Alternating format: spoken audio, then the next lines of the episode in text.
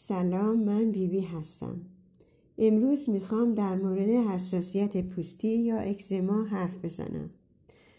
اگر مادر زمانی که حامل است غذایی که حاوی اومیگا 3 می باشد کم مصرف کرده باشد نوزاد با نوزاد خطر مبتلا شدن به حساسیت غذایی و یا اکزما در اولین سال زندگیش می باشه تغذیه و و اکزما یا حساسیت پوستی. در اثر تورم بدن و خیلی مهمه که غذای مفید غذاهای مفید استفاده کنه که پوست را قوی کند. غذا خیلی مهمه.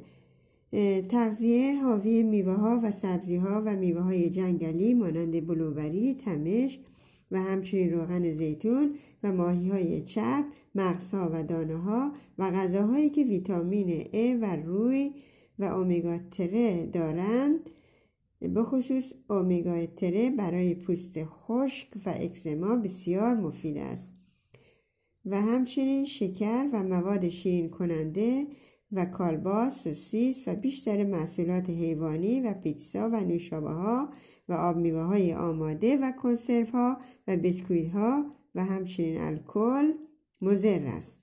از خوردن سبزی ها و میوه های طبیعی کوتاهی نکنید که در درمان حساسیت ها مؤثر می باشند. خدا نگهدار.